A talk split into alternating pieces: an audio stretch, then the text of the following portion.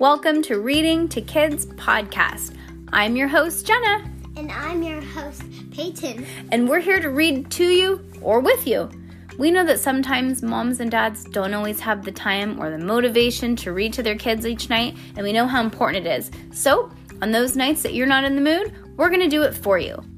Can't wait to read with you. Good job, Peyton. High five.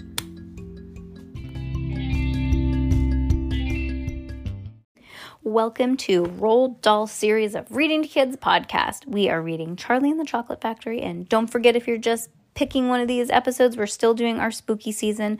We're just doing spooky seasons in between our books because we got some messages that it was a little too spooky for some kids. So You did? hmm So we just want to make sure that we don't spook too many kids out. And we want everybody to be able to enjoy this and not have nightmares. Okay, here we go.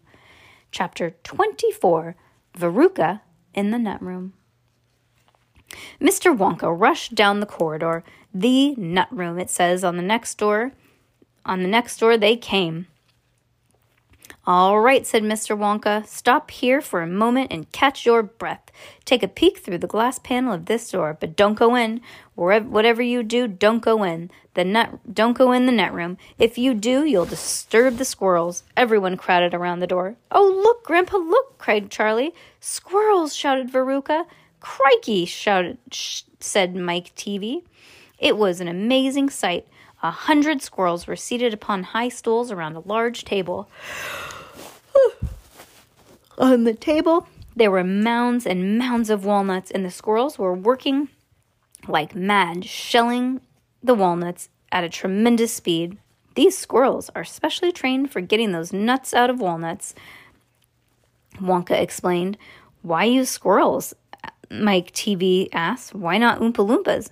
Because, said Mr. Wonka, Oompa Loompas can't get walnuts out of walnut shells in one piece. They always break 'em in two, and nobody except squirrels can get a walnut out whole of a walnut shell every time. It is extremely diff- difficult, but in my factory I insist upon whole walnuts. Therefore, I have a squirrel do the job. Aren't they wonderful? They get those nuts out and see how how they first tap each nut with their knuckles to make sure it's not a bad one. And if it is, they it makes a hollow sound and they don't bother to open it. They just throw it down the rubbish chute. Look, there. Watch that squirrel nearest us. I think he's got a bad one. Now, they watched that little squirrel tap on the side, listening intently. Then, suddenly, he threw the nut over his shoulder into a large hole in the floor. Hey, Mummy, said Veruca Salt suddenly. I've decided that I want a squirrel. Give me one of those squirrels. No, a squirrel. Yep. Don't be silly, sweetheart, said Mrs. Salt. These all belong to Mr. Wonka. I don't care about that, said Ver- Veruca. I want one. I've got, I've got, all I've got at home is two dogs and four cats and six bunnies and two parakeets and three canaries and a green parrot and a turtle and a bullfish, a bowl of goldfish and a cage with white mice and silly hamster. I want a squirrel. All right, my pet, Mrs. Salt said soothingly. Mummy will get you a squirrel just as soon as she possibly can. But I don't want any squirrel, Veruca shouted. I want a trained squirrel. At this point, Veruca's father stepped forward. Very well, Wonka, he said importantly, taking out a wallet full of money. How much do you want for one of these squirrels? Name your price. They're not for sale, said Wonka. She can't have one. Who says I can't? shouted Veruca. I'm going to get myself one this very minute. Don't, said Mr. Wonka quickly, but he was too late. The girl had already thrown open the door and rushed in. The moment she entered the room, 100 squirrels stopped what they were doing and they turned her heads to stare at her with black, beady eyes. Veruca all, Salt all stopped also, staring back at them. Then her gaze fell on a pretty little squirrel sitting nearest to the end of the table. That squirrel was holding a walnut in its paws. All right, Veruca said, I'll have you. She reached out with her hands and she grabbed the squirrel, but as she did so, in that first split second when her hands started to go forward, there was a sudden flash of movement in the room, like a flash of brown lightning, and every single squirrel on the table took a flying leap towards her and landed on her body. Twenty five of them caught hold of her right arm and pinned it down.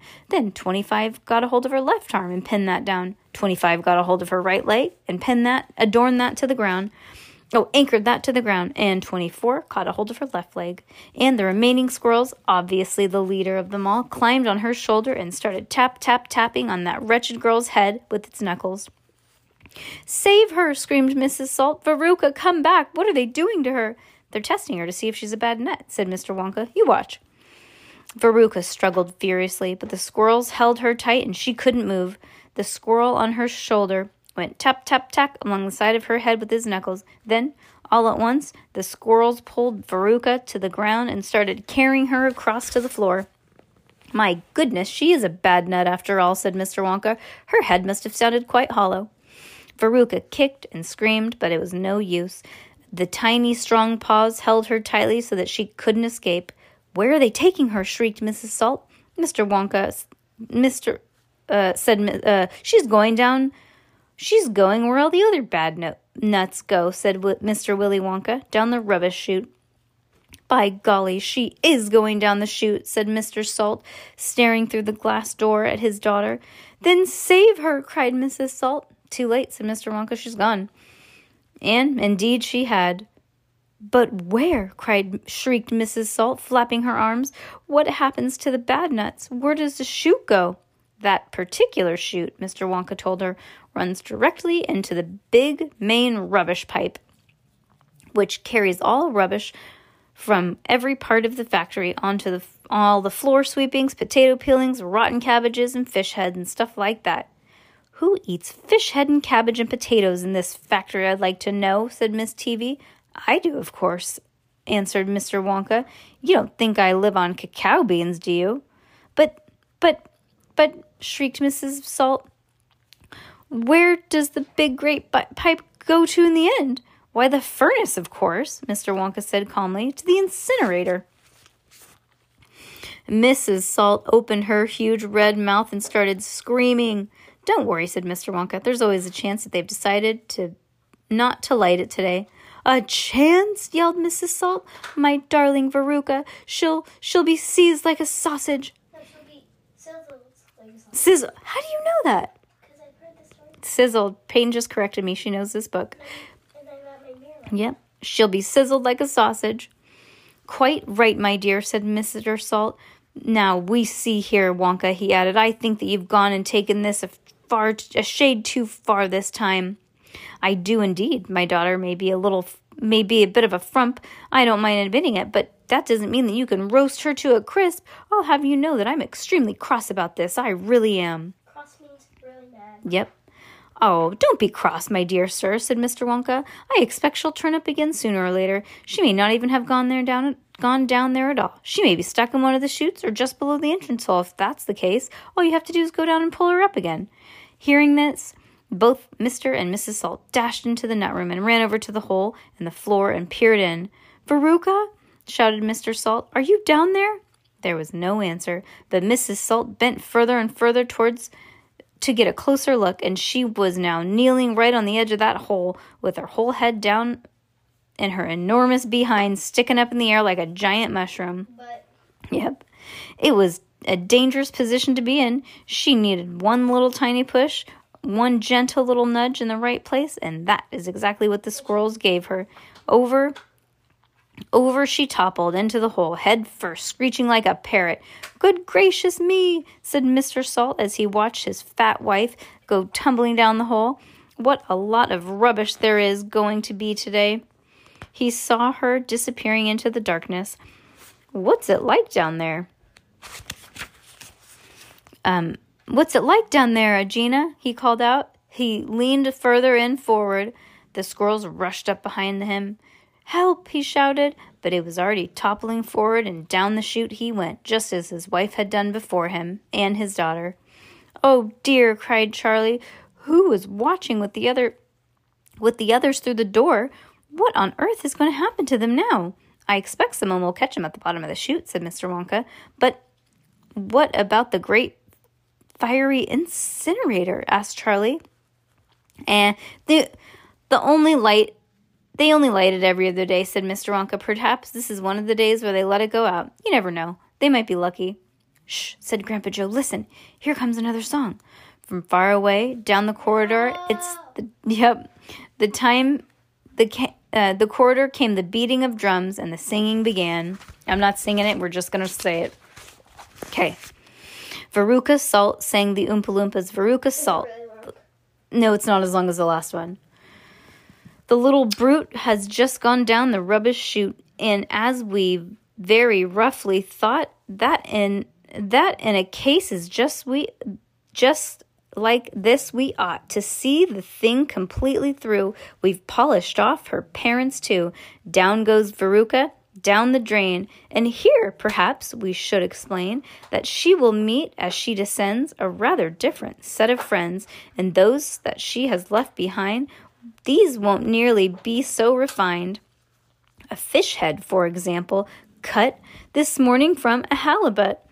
Hello, good morning. How do you do? Nice to meet you. How are you? And then a little further down, a mass of others gather round. A bacon rind, some rancid lard, a loaf of bread gone stale and hard, steak that nobody could chew, an oyster from an oyster skew, stew, some liverwurst, an old gray smelled like from a mile away.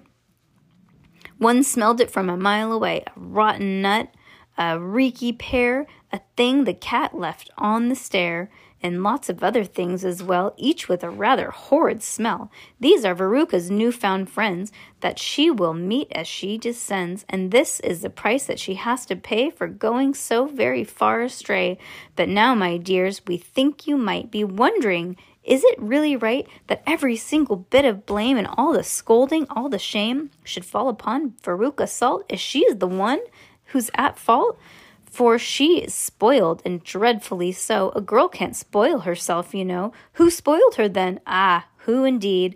Who pandered her to her every need? Who turned her into such a brat? Who are the culprits? Who did that? Alas, you'll ne- you'll needn't look so far to find who these sinners are.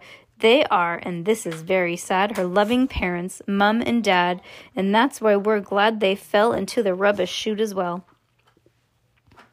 Well, I'll tell you what, everybody at Willy Wonka Factory does not care if they hurt your feelings, and they just say what they feel. Huh? Yep.